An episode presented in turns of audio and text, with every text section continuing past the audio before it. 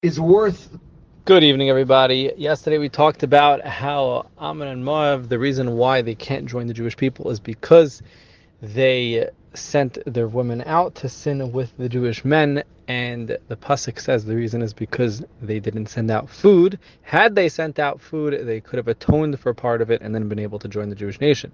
Now, another question is: we know because Rus is from Mayav and joined the Jewish nation on a very, very high level, and we know that the women are able to join. It's just on the men. But if the whole reason was because the women went out to sin with the men, then it would make more sense to be the opposite. Women can't join because they did the sin, but the men could join. However, that's not the case. The women are allowed to join, the men are not allowed to join.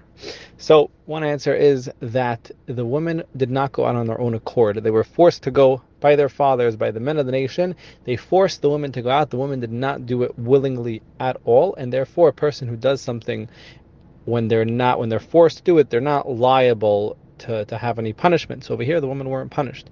And we further see that they didn't do it on their own accord because the problem with that they didn't bring out food, so we could have said, okay, so the men didn't bring out food and the women didn't bring out food, so then the men should be punished and the women should be punished. But again, only the men were punished. So by not being able to join the Jewish nation. And the answer is that the women, it's not their wasn't their responsibility because they acted in a modest manner. It's not modest for women to go out and start serving and start serving a whole nation of people, even if they go out to serve the women, it's still not a modest thing to do. So therefore, they had a real reason to not do it. And again, they weren't punished. It just shows that we each have a role in what we do, and we're responsible for ourselves and our own actions. And it's a big key to life to understanding what our role is, where Hashem wants us, what He wants us to do, and to make sure not to justify things. Right? The woman could have justified it, said, "Hey, you know, we should really be going out."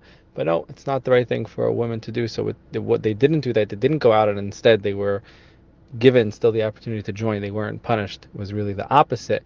We should all be able to realize our roles and fulfill them to the best of our ability, fulfill our potential each and every day. Everyone should have all the brachos and